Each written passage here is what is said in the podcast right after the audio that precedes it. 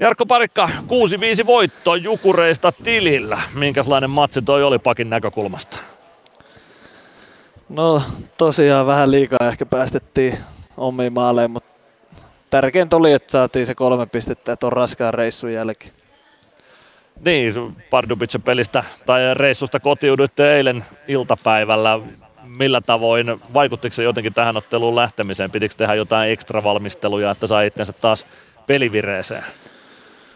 No totta kai on siinä paljon ollut matkustusta ja eilen matkustettiin koko päivä. Et varmasti vähän vaikuttaa, mutta, mutta kyllä siinä aamulla vedettiin hyvät treenit ja onneksi voitettiin tänään. Niin, tämä oli tämmöinen maalintekokilpailumallinen ratkaisu tänään. Oliko se sitten se hyökkäyspeli, missä te olitte Jukureita riittävästi parempi, että voitto irto Silvekseltä?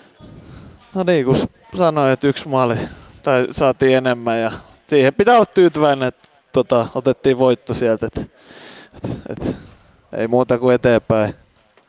Bono Peltolan kanssa tuossa nautiskeltiin tästä pelistä. Me, me viihdyttiin tämän pelin parissa ja tämä oli vauhdikas matsi. Tuntuuko se kaukalossakin siltä, että oli vauhdikas peli?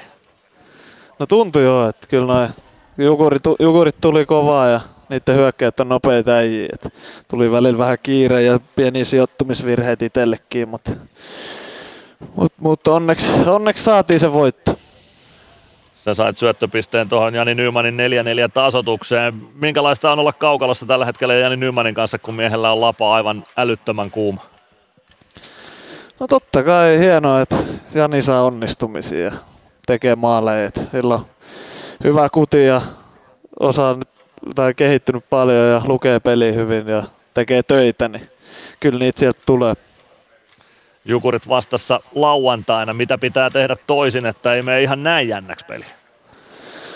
No huomenna vähän varmaan palautellaan ja sitten sit lähdetään reissuun jo huomenna ja ollaan sitten valmiita lauantaina pelaamaan. Et, et koitetaan nyt vähän levätä syödä hyvin ja fokus sinne. Lauantaita kohti. Kiitoksia Jarkko Parikka ja tsemppiä lauantai. Kiitos.